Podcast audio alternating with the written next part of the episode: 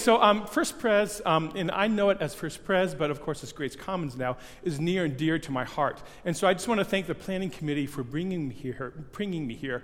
Um, so you know, I started you know in Fishy in 1983, and then you know was involved. I'm sorry, um, you know, then here just different posters of different you know camps, and then Highlands as well as snow camp and things.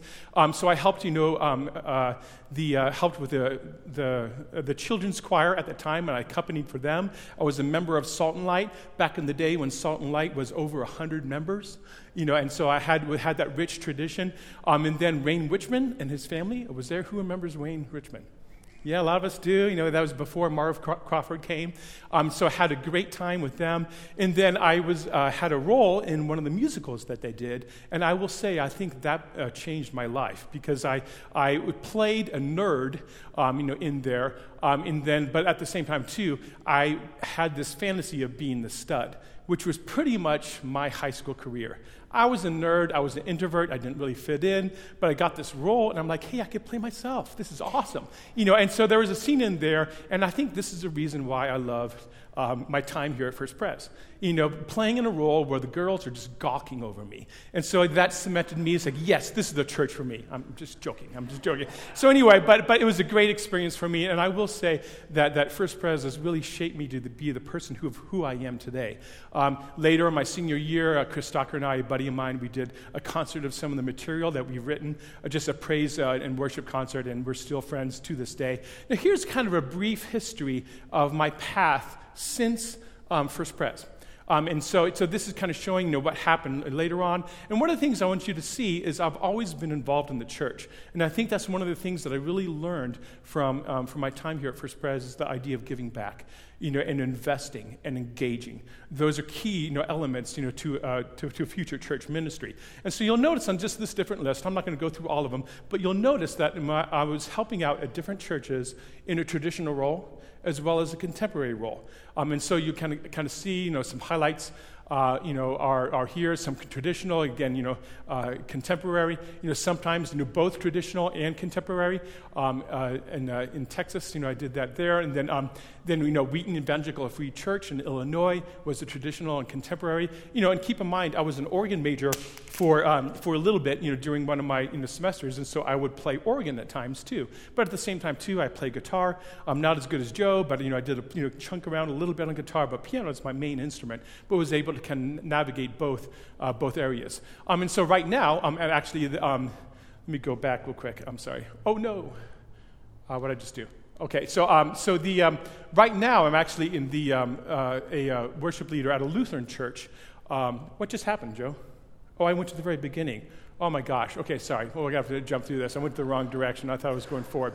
Um, so right now, I lead uh, um, um, worship at a Lutheran church, and I still play the organ for that Lutheran church. But I also help lead the contemporary service, and so I have a lot of intersections between your traditional and contemporary worship. And I know that's a hotbed issue. You know, I don't know. Some of you guys, you know, have your, your boxing gloves, you know, with you because this is such a passionate issue uh, for a lot of us. Um, so, but I'm, I'm, here to uh, to give you the answer, and um, so your life will be changed within the next seconds. And here's the answer. Wait, oh, I went the wrong way again. Here's the answer. All right, here it is. Oh dear. Well, that's the point. That's the point. There is no answer, right? There is no answer because it's such a hard issue to solve and things like that. But I will say, Let's do pray about this issue. So bow your heads with me. Uh, dear God, thank you for this day. Lord, thank you for your love. Lord, thank you for the rain. And Lord, thank you for the people who are here, who are, about your kingdom, who want to grow and who want to see the church thrive. And so, Lord, just help us to do that as we discuss, um, as we talk um, just share you know, preferences or stylistic preferences, but at the core of it, Lord, we are your children, and th- this is your church. It is not our church, it is your church. And so, Lord, just pray you move us in the direction uh, that would see your uh, will um, and thrive. And we pray this in God's name. Amen. Okay, so uh, I understand the debate. So go, go ahead and kind of read. I've got some fun memes just because they're funny, and plus it allows me to catch my breath. So you can see the pastor talking about the two sides. In this corner, you know, we got, you know, Thomas the traditionalist. And in this corner, we've got, you know, Carl the contemporaryist, you know, in different areas. Then this one.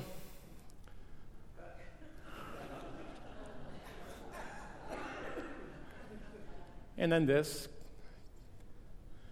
Can you read it? Okay, it's only fair to do this morning. We're going to do heads, it's hymnal, tails, it's, you know, choruses that we're going to be singing. You know, so um, yeah, the, the debate is, is real. And so this is a quote that I got, you know, online. Traditionalists embrace long-standing rituals and hymns. The underlying universal element to traditionalists is being comfort, both in the sense of comfort and the familiarity of the style of service, and in the sense of following the path of their forefathers. This resonates with a lot of us having been raised with a tradition church, um, significant deviation seems like a sacrilege. And so that's why a lot of people are like, what? You're bringing drums into worship? Or, you know, as we heard in the previous session, what? You're bringing video into the service? You know, that's a sacrilege, you know. And so, anyway, so, and then, but at the, at the flip side of that, too, you know, contemporary people, you know, find it uninviting because they're not familiar with this tradition. And so it's uninviting to them. Um, and also confining, too. It's confining because it's, it's not their language what, they, uh, what they, they move forward with. On the other side, the contemporary side, contemporary advocates point to a large segment of today's population as being resistant to embrace tradition and therefore being left out of the church experience. So they express their preference for contemporary worship because it is their style that they have, um, and then also speaking to a younger generation. You know, this is nothing new. You know, we all have been through this, um, and, and, and um, you know, we all you know, kind of walk the struggle that we have. Some data. This is kind of some sobering data. So a lot you know, of the discussion, we were talking about the different generations and are they attending the church. So go and look through this. So this is in 2013. I've got a more recent study, which we'll talk about in a little bit. But 30% had both traditional and contemporary. 33% only offered contemporary. 19 offered only traditional. And then moving on, 45% of Americans now attend church. I thought this was interesting. To, due to a 10 point drop in the past decade, America is no longer a majority uh, church attending nation. Six in 10 churches are plateaued or in decline. And this is interesting. We're talking about the different generations. And so this is a study done in 2022. Um, silent generation, baby generation. I'm part of Generation X, the millennials. I, no, this study did not have the data of Generation Y. Uh, going you know, forward, it would be interesting to see that. The generation that's coming forward now is Generation A. But the, do you guys see a trend in these numbers? Yeah, and that's concerning. That's really, really concerning. That's really, really concerning. And 66% of Americans, um, young adults, drop out of church when they become uh, adults. I think one of the other you know, presenters said it's more like 70%. And this is particularly concerning to my boys. You know, so this is Jackson and Micah. They are in high school right now. And right now, they don't like church. They don't like to go. They go because, you know, mom and dad force them, or they go because we say, hey, there's going to be donuts okay, but dad, to be clear, I'm only going for the donuts. And I'm like, okay, well, thanks for respecting your me and things, you know, but, but that's the issue that we have. And so it breaks my heart. But I'm confident that, you know, the word will not be, be returned void. And so that's why we, we go. And so it'll be interesting to see what they have. So the data is sobering. Okay, so we're going to kind of exhale a little bit away from this data, and we're going to tell some jokes. And um, I'm going to poke fun at traditionalists as well as poke fun at contemporary. And I can do that because I've done both, okay? So that gives me the platform to poke fun. So I hope you bear with me, and I hope nobody gets offended uh, through this. But it, it's fun to sometimes laugh. So, what's the difference between an organist and a terrorist? Okay, you can negotiate with the terrorist. right? Right? We saw that this morning. Pastor Jim was like, no, no, that, that one. You remember that? It happened uh, this morning. She was playing the wrong hymn. Well, you can't negotiate with an organist. Okay, so what's the difference between a Yellowstone's old faithful geyser and a contemporary worship leader? Old faithful know when's to stop spouting. Ooh, that's, oh, wow. And, you know, I've been there. Sometimes the choruses go on and on. And I was like, didn't we just sing that for the next you know, minute? So sometimes it happens. Anyway, well, I'm poking fun at both sides. So, how do you get a choir member to stop singing? You take away their music, right? And then they don't know what to sing anymore. Well, on, on conversely, how do you get a guitar player in the worship band to stop playing? Yeah, you give them music. Yeah, it has to be sheet music. You know, it can't be chords, and they, they just look at it and they don't know what to do. And, and again, these are generalizations, but it's kind of fun to poke fun at both sides. So, learn three chords on the guitar. I can lead worship. or this: How many choir directors does it take to change a light bulb? Nobody knows. Is Jim here? Uh, Jim is here, yeah. See, he could probably nod his head and go, yeah, it's true. Yeah, yeah. Okay, so that moment during worship when the lyrics don't change. You know, we've kind of experienced that. It's like, you know, haven't, you know, we're singing the same chorus over and over again. This is fun. Church choir director Jim Keller knew how to recruit choir participants.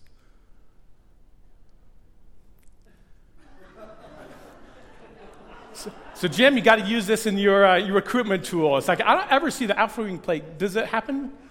See? Yeah, yeah, and, and uh, count towards your tithe. So I understand the debate. You know, com- there's common complaints to each side. So they're traditionalists. So the complaints with traditional service is that it's unemotional. It's too cut and dry, or it's reserved. You know, I, you know, I can't. You know, it kind of goes along with the emotions, and you know, I feel constrained. That was in the quote that we saw earlier. Too many words, too many verses. You know, there, have been times. You know, has that ever happened to you where you're singing a hymn and then you're finished the hymn? and I'm like, what did I just say? and you have no idea, you know, uh, because there's so many words and it's so, so thick. Um, irrelevant for today's culture, and that's more stylistically. Um, you know, it has boxy rhythm. So we're going to get into that later on of what that means. What does it mean to be boxy? We'll talk musically in a little bit. And too rigid. Okay, so then the complaints on the contemporary side that some people have is that it's too emotional. You know, you know, you know, it's, it's you know, too you know, based upon emotions. And the love of God that I have for me, whether I feel his love or not, is not based upon emotion. And so, it's, so it's sometimes emotion is, the contemporary style is too emotional. Um, there's too much energy. It's too loud. You know, a lot of people bring headphones, you know, you know, with them. You know, some churches even offer headphones, you know, if it is too loud for people. Um, not theologically rich. That's another complaint. You know, sometimes the choruses are just, you know, um, over and over and over, and it doesn't have the rich theology of the hymns.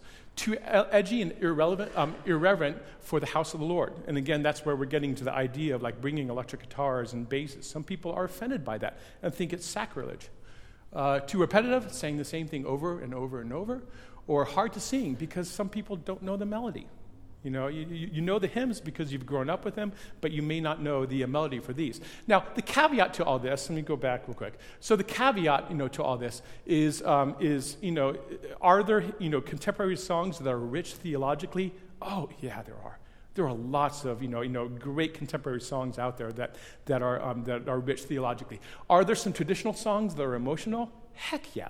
You know, there's, there's, there's, caveats to both sides, but usually these are the typical complaints that you might see. Do, do they look familiar to you? Just kind of nod your head. Yeah, you, we've seen this. But anyway, but there's caveats to all of them that we have, but I'll, we'll talk about those in a little bit. So now the praises for each style. So in other words, a traditionalist saying, I love you know, traditional music, and here's why. Well, they say they're familiar and it connects with their heritage.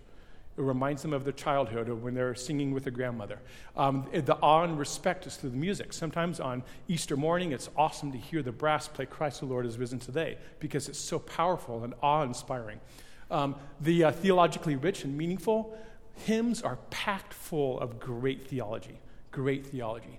Um, the printed music helps people connect with the songs so they could see the songs. And, and, I'm a music educator at my university, and I think it's a travesty that people aren't reading the hymns anymore because that's a great way to connect music education. I'm like, oh, I miss that. You know, um, you know people don't know how to read music anymore because the church was the primary um, vehicle for that. And then the music was relevant to the traditionalists because they grew up with it. That's what they were singing. Those people who praise contemporary, they praise it as saying, hey, it connects with my heart. That's getting to the emotions. Again, there's a connection there. You know, when, when people are singing the songs, you know, I feel an emotional connection with God. Emotional energy gets me excited for Jesus. And so this is sometimes the drums and then the energy level. You're coming to church, it's, it's, it's, it's a celebration. Uh, the repetitive and meditative and reflective. And so some people love the, the repetition that they have. Even though it's the same lyric, sometimes we sing the lyric, but then it doesn't sink deep. And we sing it again, like, oh, you know, I could sing of his love forever. I could sing of his love forever. Oh, what does this mean to me? And it really sinks in that way. So um, they, they, they like it for that reason. Um, sometimes they don't, you know, sometimes people feel intimidated with sheet music. And so they like the idea that it's just lyrics that they have in front of them. Um, and also the music is relevant. Now notice music is relevant are on both of them. You know, that's the key. You know, and so, so you know, uh, it's, it's, it's, relevant for one because that's what they listen to. It's relevant for the other because that's what they listen to as well. Um, and so, and then there's caveats too. You know, with this, you know, where you can, you know, it could be relevant, you know, for you in terms of uh, listening contemporary, even though you love traditional um, as well. So there's caveats to all of these. Um, so I understand the debate. Um, so I want to highlight too. So familiar and connects with the heritage and connects with our hearts or theologically rich and meaningful, meditative and reflective. Um, I've done a lot of work because I love hymns, but it's at the same time, too, I understand that they're too boxy or they're too rigid or that they're too, you know, uh, um, too uh, constraining. And so what I have done is, you know, throughout my time as a, uh, worship pastor, I have gone to hymns before it was cool to do, before Chris Tomlin, you know, made it cool. You know, I said, hey, let's make this more singable. And so I'd love to show some of those with you. But, but the thing beyond that that I want to say is, as I've been a professor at Concordia University Chicago and Concordia University Irvine, that's where I am right now, and these are Lutheran institutions. And holy cow, you know, if I, if I, thought that the Presbyterians were, were, were, were you, know, you, know, you know, glued to their hymnal, the Lutherans are like on crack. You know, they, they love their hymnal. So there's been times, you know, when you're singing at a Lutheran, you know, um, hymn, you know, I've been at their service, and they have nine verses of their song. And I'm like, holy cow. And I look at it going, I'm like, surely they're not going to sing all nine. You know, and they do you know, I'm just like, oh my gosh, you know. So you talk about, you know, just singing, and then at, you get at the end, you're like, what did I just sing? I have no idea, you know. And so, and and, and sometimes too at Lutheran churches, if you don't sing all nine, that's kind of like equivalent of of you know taking words out of the Bible. You don't do that. You have to sing all nine at good Lutheran churches. And so it's been kind of an eye opener for me being raised Presbyterian. So they want to sing all nine hymn, uh, nine verses, you know, for that.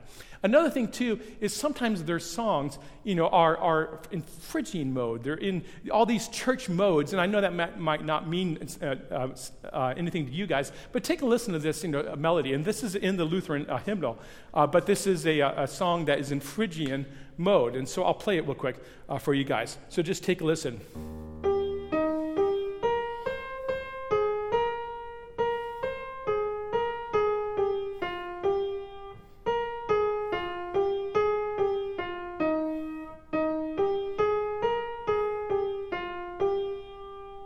So that's in Phrygian mode, you know, and so it, it's kind of like, well, it doesn't feel like it's going to resolve because you want to hear it to go to here, but it doesn't. It's this, you know, it, has that, that tonality.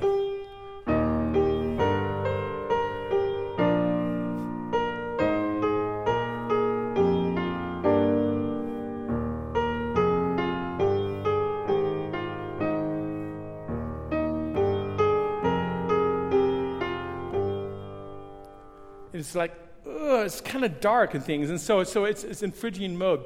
Here's another uh, Lutheran hymn that I, I was asked uh, to, um, to, uh, to, to, oh, I'm sorry, I was showing the wrong hymn that, that we had. But here's another one that, you know, I was asked to do an arrangement to uh, by the university. And here's another one, too, where you look at it and it's, it's, it's not very emotional. So take a listen to this. Raise your hands if you've heard this hymn. Some people have, yeah. So it's a Christmas one, so it goes like this.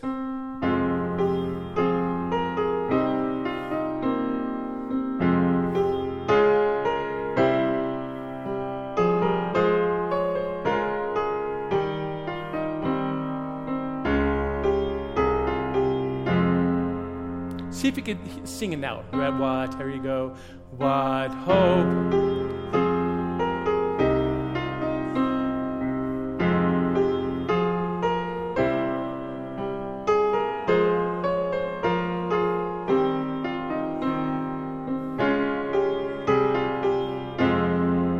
And I look at that line and go, okay, you know, led by a little child. Led by a little child oh my gosh, who is this child and why am I following him? You know, it has that dark sense. It's like, oh my gosh, I'm scared of this child. You know, but, you know, but at the same time, too, so it's, it's minor and it doesn't really reflect the emotions of it. And so that's the hard thing with these hymns um, underneath. And so, uh, uh, so you guys might know, like this hymn.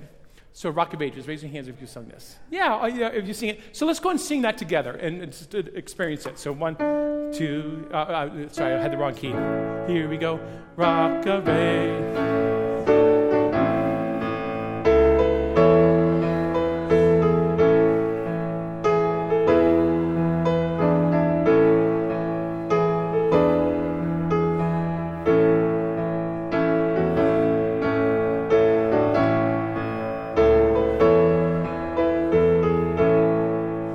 And so people would say, well, you know, this is boxing, you know, because it's rockabye, you know, it's, it's very metric and things like that. And so what I did, you know, so one Sunday I changed this to this tune. So take a listen. Just listen to the melody.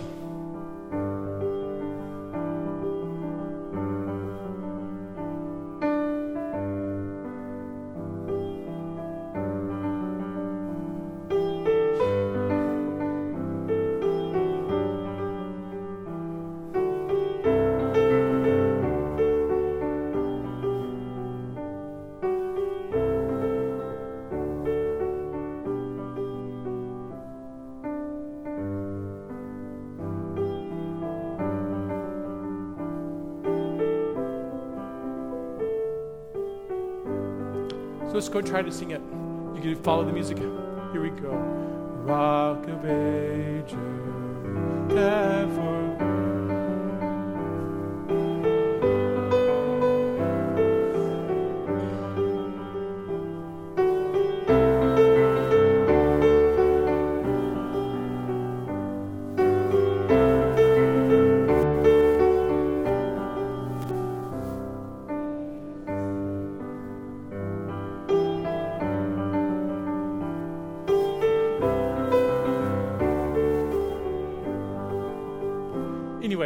the idea of just making it more lyrical and more meditative and more reflective. It's the same melody.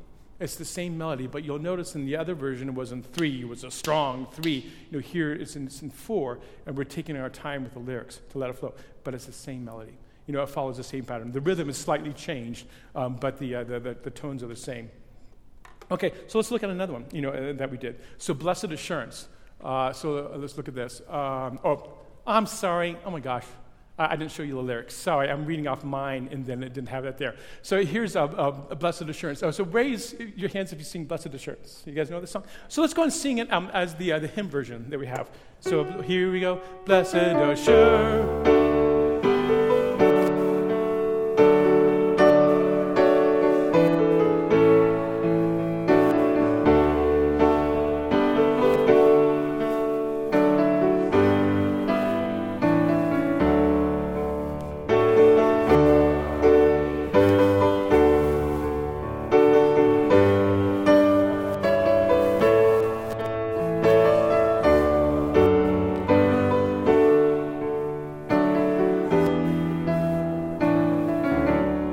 Good. And thanks for following along, even though all the lyrics were not there. I don't know, Larry, if you have the opportunity to advance the slide, but can you do it to this one? So I took this, you know, same, you Blessed Assurance, and then tried to make it uh, dance like. Um, so Larry's going to advance the slide once we get to the bottom of the page. Can you guys see that? Uh, not really. Well, uh, go and just take a listen to the melody. If you want to sing along, that's fine. Uh, but you, uh, just take a listen. Uh, how does it go? Sorry.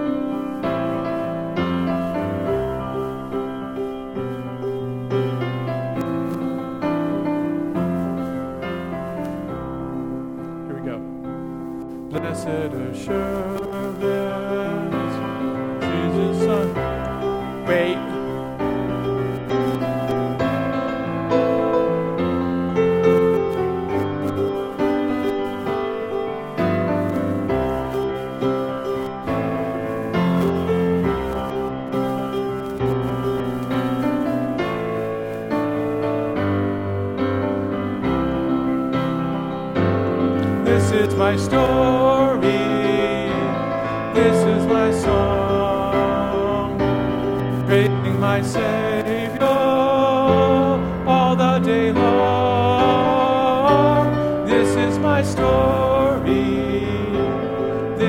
my song, praising my Savior all the day long. So, anyway, and just making it more of a dance you know, the idea, you know, of making a dance as opposed to, to the real, you know, rigid rhythms that they had. Okay, so uh, another example, you know, might include this, Nothing But the Blood of Jesus. Raise your hands if you sung this. Yeah, good. Yeah, very, very popular song. So let's go ahead and sing um, this together. Um, um, so, what, what kind of wash?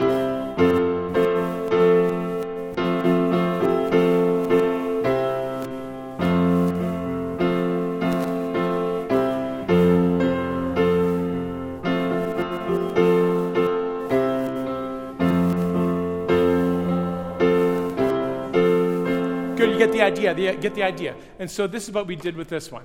Um, oh, thank you. Sorry, um, Larry, you advanced it. Thank you. Uh, oops. Okay, so there we are. Okay, so um, so we'll go and sing this. So uh, take a listen.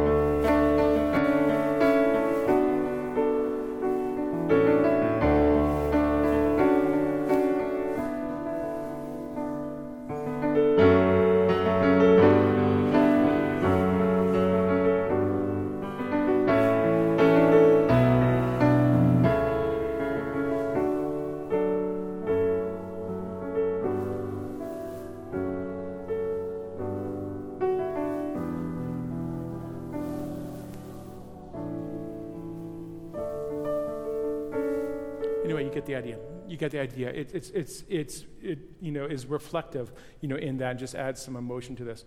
We all know this. I'm really hesitant about even talking about, you know, Amazing Grace in the next song that we have. Um, so because it is such a beloved song, and we sang it earlier today. You know, well, what, what could be done with this? And so, so here's an arrangement that this kind of turns it on its head just a little bit. Um, so go ahead and sing along as we can. So here's the change. So here's Maze, one, two, Amen.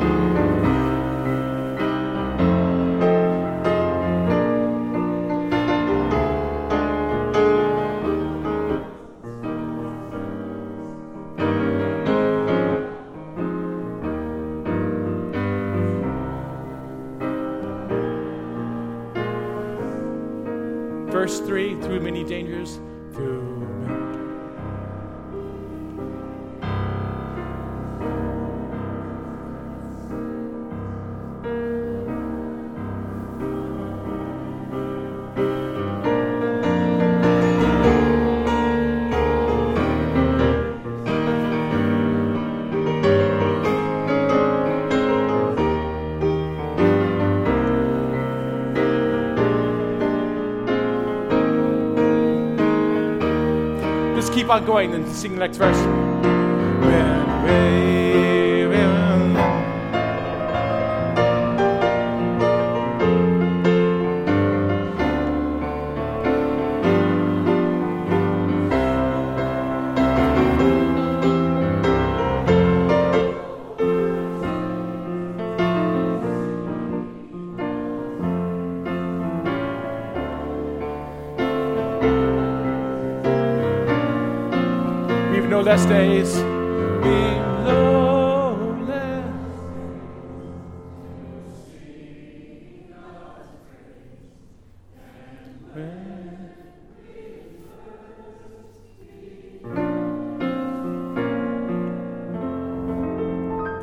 And so this is just adding a gospel feel, you know, which can be done, you know, and then also changing the chords a little bit. And two, sometimes I notice too that the best times of worship that we've had is when there's no instruments at all and we just hear our voice. You know, especially at the end, it's kind of encouraging hearing the person next to you, you know, sing, you know, their, their praises. And so sometimes, you know, you learn that, that sometimes, you know, more isn't always, you know, better. You know, that sometimes it's great to hear, you know, an a cappella. So anyway, so those are just different arrangements that I've done. And so there's some things that I've learned as a worship leader.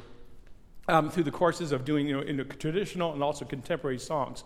And um, the things that, that I've learned is this I cannot please everyone. So just kind of look through these. Okay, so the left you know, says what my mom thinks I do. And you know, like I'm a you know, a dance instructor or something. And then this is what the youth think I do. You see the old guy there? The youth think I'm really, really old. But then the next one says what seniors think I do and you see the rock star, right? So the seniors think I'm really, really, you know, too young, you know, and things. What my pastor thinks I do, you know, is the, the bottom one. What I think I do, you see the guy who's, you know, awe and in the moment and reverent and things like that. But the right one is probably how I look. You know, I just, just look goofy and things like that. So that, those are the things. But you can't please everybody. And so here are the different arguments that I get. Um, is this working? This isn't working. That's interesting. How, how'd that happen? Oh, there we are. So I can't please anyone. So I've gotten comments before saying, hey, what you're doing is too traditional. And, that, and then later on, through the same service, people say, oh, you know, that song was too t- contemporary.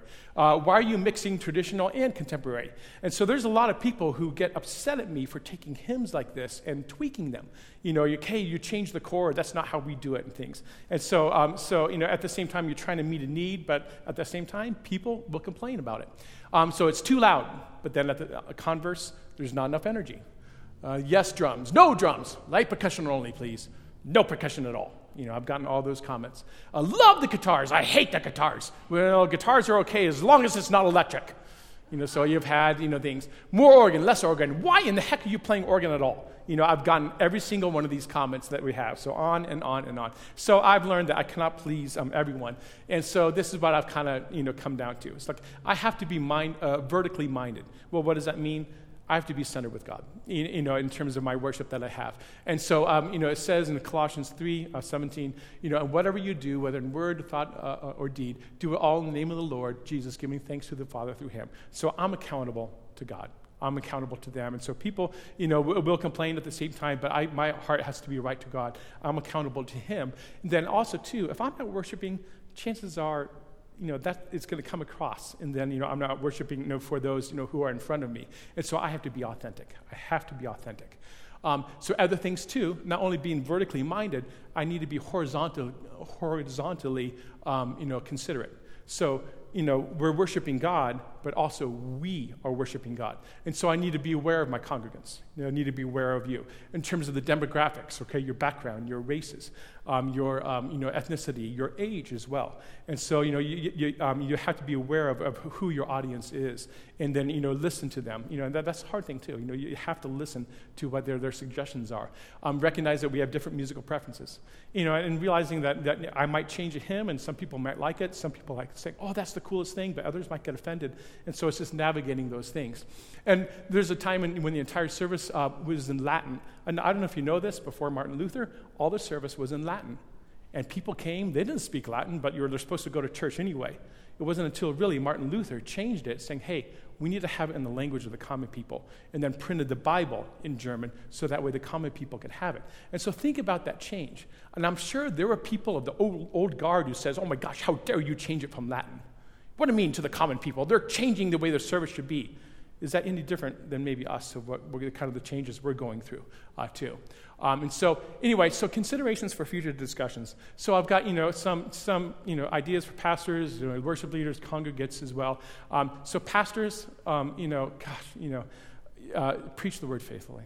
You know, um, preach the word faithfully. And so, those of you who are in ministry leadership, um, you have to hold true to what the gospel says and what is true. Um, it, you know, I, I, know there's been a lot of movements. You know, I spoke to somebody at lunch today, um, Bueller. Is he here?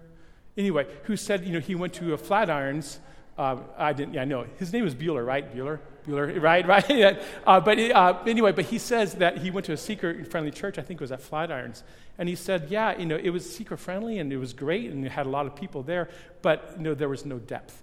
And so eventually, you know, he heard that some people started leaving the church because they didn't minister to the people. There weren't enough ministries there. Um, don't water down the gospel. Don't sugarcoat sin you know, um, you know, for our need for repentance. You know, there, there's some churches who say, oh, we shouldn't talk about, you know, a son being born out of an extramarital affair because we don't want them to feel bad. And I'm like, well, it is still sin. We, it's sin is sin, and that's the reason we need God. That's the reason we need grace, you know, because of that. So, so don't, don't sugarcoat sin. And then also, lastly, you know, just preach Christ. Um, but, you know, for pastors, exactly what we talked about before being vertically minded, also horizontally considerate too. Um, but that at the same time, too, sometimes worship pastors, they have the words displayed up here. You know, and sometimes they have the chords here, but if you're not reading music, you don't know what this means. And by the way, I want to kind of pause real quick too. Um, in this hymn, who recognizes this, this song, this praise song? Before the throne of God. Do you recognize it now? This is the second verse. Phenomenal, phenomenal song. Um, and, you know, so it's, it's pretty popular. It was actually popular back, I think, maybe in the, maybe the, the 90s or, or 2000s. Um, but before the throne of God, the second verse is this When Satan tempts me to despair and tells me of the guilt within, upward I look and see him there who made an end to all my sin. Because the sinless Savior died, my sinful soul is counted free. For God the just is satisfied to look on him and pardon me. To look on him and pardon me. That's powerful and theologically phenomenal. Great. You know, and I love the idea for God, he's still just. There has to be a punishment for this, but he's satisfied looking on Christ and not looking upon my sin. So pretty great theology here. But my point is too that sometimes you know, um, you know you see words up there, or you, you, might see chords, and, and for those of you who don't read music, this is hard to follow. So some consideration might be for worship leaders or those leading music, put the lyrics up there um, along with the music. So that way, those who are used to reading hymns might be able to follow along. Now, this does require a little bit more work. You know, my, me, my go, going to Song Select and downloading the lyrics and putting them up there and cutting and pasting and formatting. It's so, it's so complicated, it's so tedious and so annoying. But if it reaches those of an older generation, then maybe it's worth it. You know, maybe it's something to consider uh, that you have. And so putting up the, uh, the, the music, you know, might help, you know, those who don't know the song follow along. Um, who knows this song? It's a, it's a song out there, and I want to highlight this one. This is a relatively new song. It's called Brokenness Aside. Anybody sung it before? Okay. So I mean, uh, let's look at the lyrics here. Will your grace run out if I let you down? Holy cow, what a great lyric. How many of us wonder we sin, maybe we're in a habitual sin, and we're like, okay, I've blown it this time. Surely God's going to turn me away. You know, and we, we feel the idea that God's grace is going to run out and he's going to lose patience with us. Well, he doesn't, you know, and that's the whole point of the song. But what a great lyric, and theologically, you know, on a spot on. Because um, all I know is how to run. I know how to run away from God, you know, instead of embracing Him. Because I am a sinner, if it's not one thing um, or it's another, caught up in the words tangled with lies. So, you know, the, the idea of like one lie leads to another lie, which leads to another lie because you want to cover yourself and cover your tracks. But you are a Savior, and you take brokenness aside and make it beautiful. So He takes our brokenness and makes it beautiful. It's a great picture of the gospel, and that's what God does. So, anyway, so my whole point in showing you this is going here's a modern day song, I think it was released uh, 2001 or thereabouts, uh, but has good theology in it. So we can't dismiss all of them. But at the same time, too, you guys have no idea how the melody goes. And, but, and this is, having something like this will help us. You know, especially those who know who um, may not know the melody, may not be listening to Christian radio. Well, this gives us a clue, or at least over the direction. And even if you don't read music, you can kind of follow along the melodic contour, the path of where the melody goes. And so this is a suggestion for like, you know, worship pastors. And this is a lot more work and it's a lot more real estate on, on you know, on uh, ProPresenter to get up there, but at the same time too, it might be helpful, you know, for us, especially if, if we have a demographic who doesn't know the songs. So consider um, your age, the content. You know, so consider adding music to help those who are unfamiliar with modern day songs. Was the other suggestion, and then for congregants. And so this is us. You know, that for congregants, you know, who are kind of dealing with you know traditional music and you know and contemporary the balance. Um, number one, um, we need to love God. You know, sometimes I think we get so caught up in what we want and in what is right that we forget. Okay, no, we need to love God. And that's where our focus should be. Um, let's all read this together. So in Mark 12, 30, here we go. Love the Lord.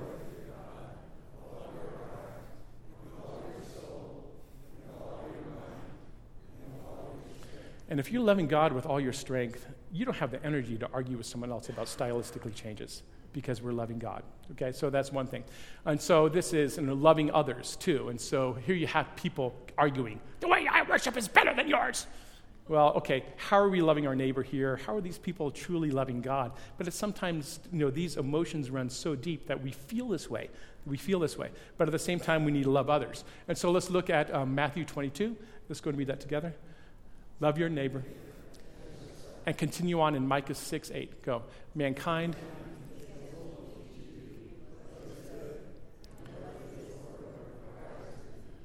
To act justly, faithfulness walk humbly with a God. And that, I love that idea walk humbly with a God.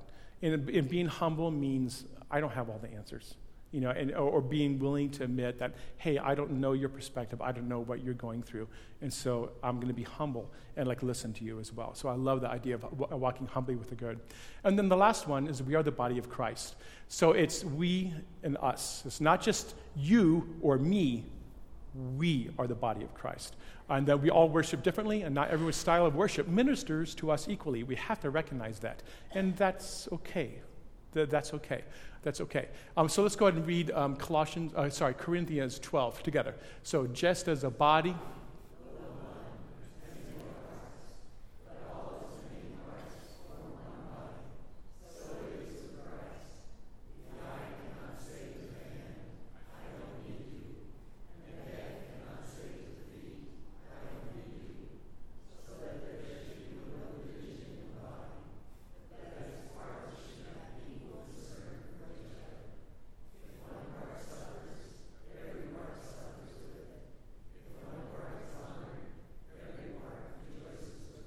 Right. And so we can't say to those who like contemporary worship, I don't need you. We know, and then they, you know, can't say, oh, we don't need the hymns. You know, we, we need to be considerate of each other. And I really like the idea that, that there should be no division in the body. No division. You know, and so sometimes worship wars feel like a division and they get contentious and it's, it's, it's horrible. It's, but at the same time of the suffering, if one party suffers, we all suffer. And so, if there is that contention and we aren't loving each other, we aren't loving God, and there's a contention here, we all suffer, and the church suffers along with that. Um, so, let's go ahead and, um, and so the idea of people go where they are loved. You know, so if people are, are like, you know, you're looking down at someone because they like the different style of music, well, they probably won't feel invited or, or, or loved here. And so people go where they love. So let's read Proverbs 13 together. A gentle,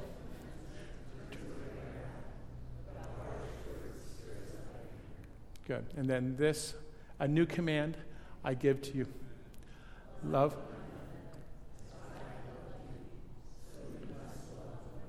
Yeah, good. And then I saw this quote, and I cited the source there. So, as if your heart is in the right place, it really doesn't matter how you worship, only that you worship. We want people who come into, into this church to worship God. That's what we're about. That's what we're about. You know, and so what I love about this too, if your heart is in the right place, and that that goes on the idea of are we loving God?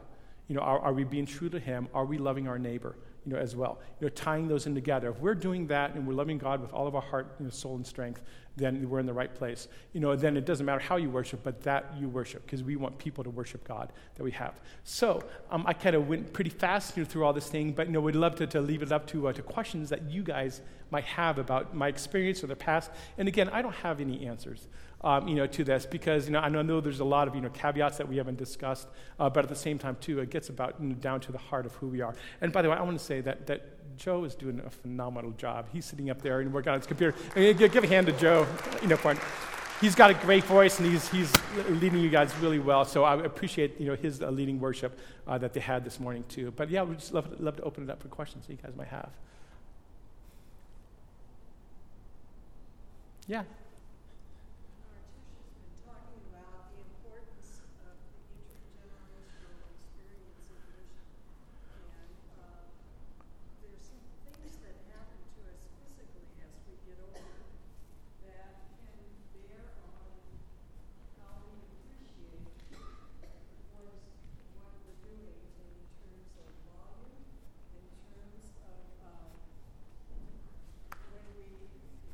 Yeah, I'm going to give you a microphone so other people can hear.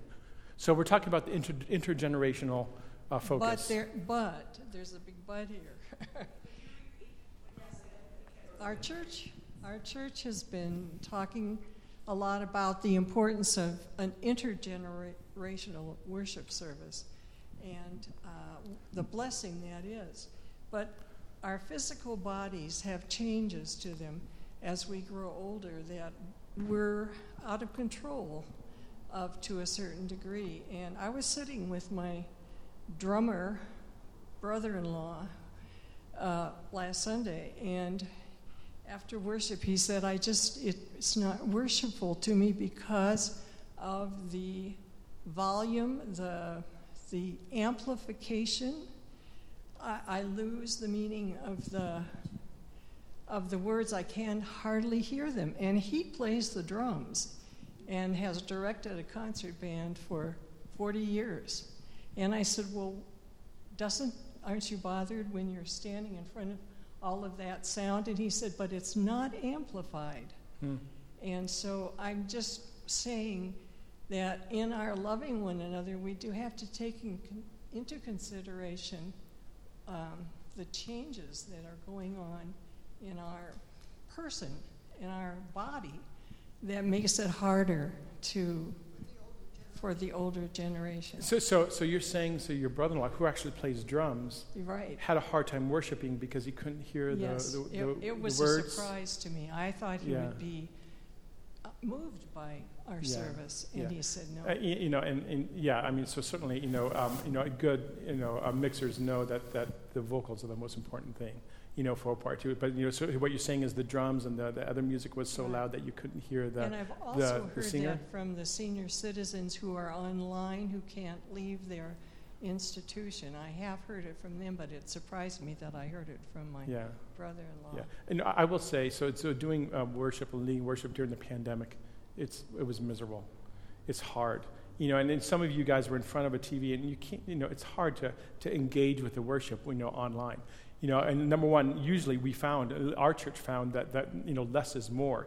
That a simple guitar and a vocal translates so much better than having a full band over online worship.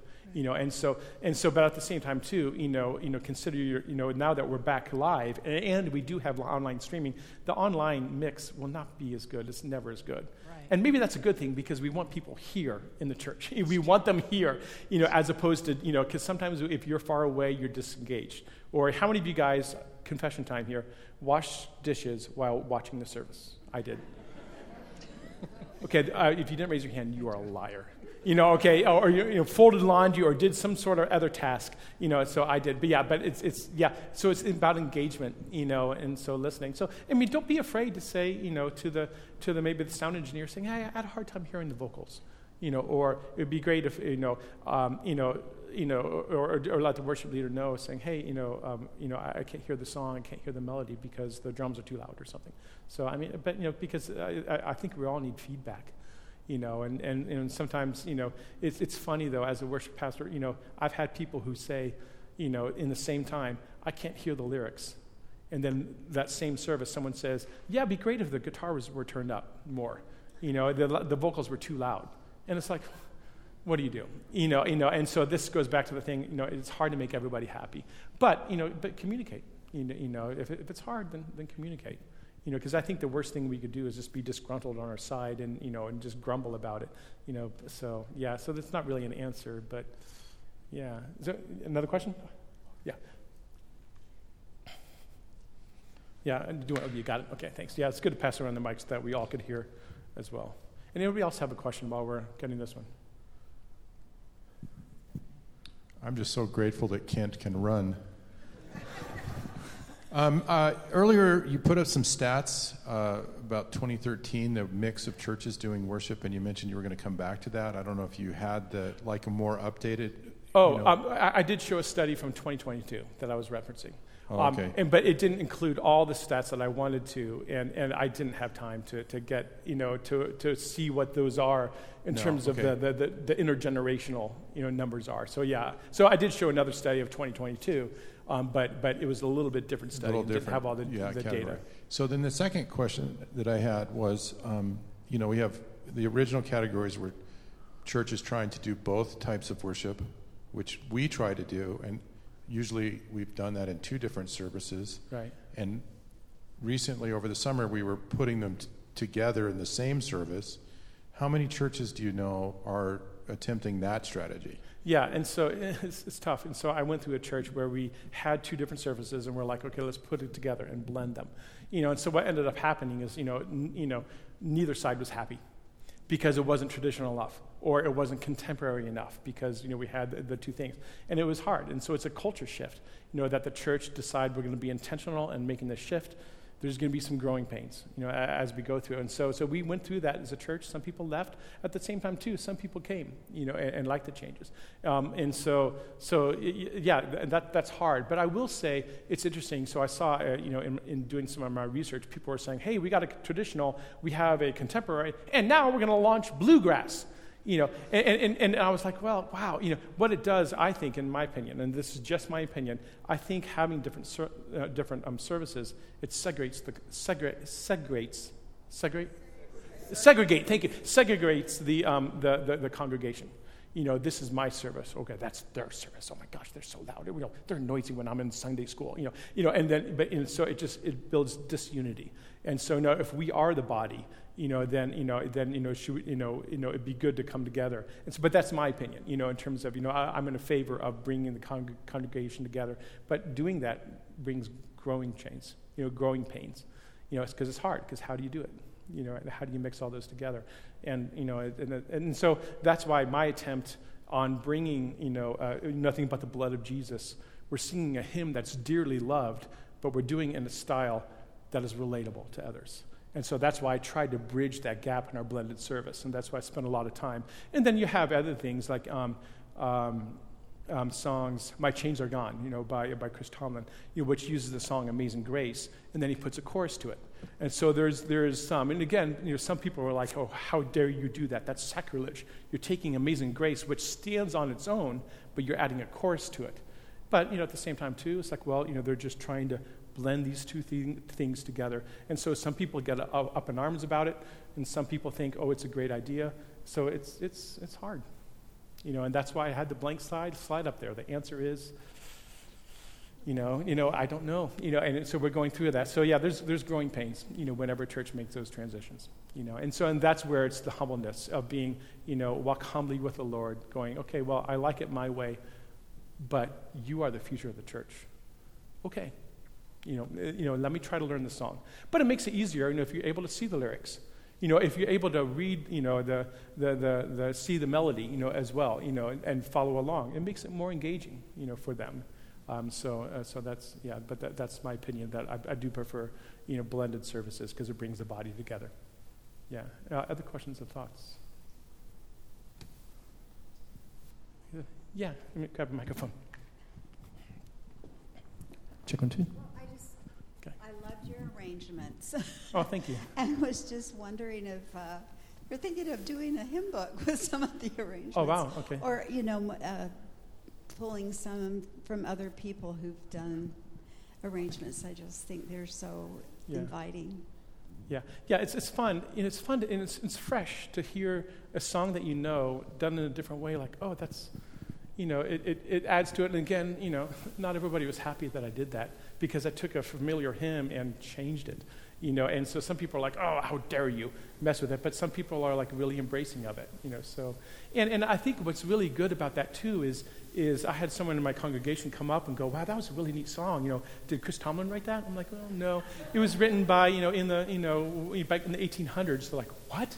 In 1800s, and so that was a great opportunity for me to go, yeah, it's called a hymn.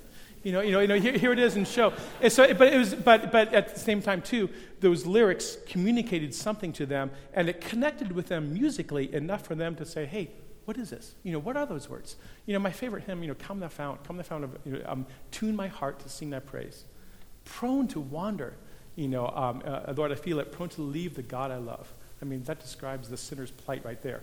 Um, so phenomenal, you know, lyrics, you know, within that. But again, someone took that hymn, "Come Thou Fount," and then added, you know, a chorus to it too, which, um, which is another way just to kind of bridge this gap as well. Any other thoughts? Just about five minutes. Five minutes. Okay, so we're ra- wrapping up questions. Anyone else with a question? I'd be happy to talk to you, you know, individually. I think there's a choir session tomorrow. Um, that I'll be there, and can, we can dive into more of this as you have questions. So yeah, just one. Yeah, another question. This is a little bit outside of what we're trying to do here, but hearing that it's hard for your children to go to church. Yeah. How do you have any ideas on how that's going to be bridged? I know that there's one other person that would to know the answer to that. So I, I didn't hear the question. The, the point is, how are you going to reach the, like your own children so that they want to come? Um, so I think with my kids, they recognize that going to church is not an option. You are going to go, and I realize you're going to fight me. And yes, we'll put incentives. There's a donut at church. We'll go to get burgers afterwards. You know, but this is what we do. And I think it's the type of thing that they will look back and going, "Oh, there's value there." And, and, our church is great because the pastor is goofy, um, and, and he you know, tells a joke of the day, and, but, but he preaches the gospel and he just talks about sin. And then I talk, to, talk about sin to the, my kid's life and saying, hey, you know, you might have a struggle with this, or, you know, they're teenage boys. Okay, you know, guys, you know, how you doing on pornography? You know, it's, it's a real thing. You know, what, what, what is the struggle there? And recognizing, too, it's like, I'm a guy. You know, I, I understand that struggle. At the same time, too, praise God for Jesus. Praise God for Jesus. You know, and so I always point them in that direction. And I think those are things that stay with them of reminding them. So I, I have a feeling that in college they'll be like, okay, I'm on my own. I don't have to go to church but I, I kind of miss it. You know, so, so I have a feeling that these seeds, you know, I just have to, you know, believe that the word pl- planted will not return void with them. But it breaks my heart because, you know, have they said a sinner's prayer? Have they given their lives to God? No, they haven't. You know, and, but it's not my job as a dad to force them, you know. Um, and again, you know, they don't come to Jesus. Jesus comes to them. So I just got to pray. I got to pray for them.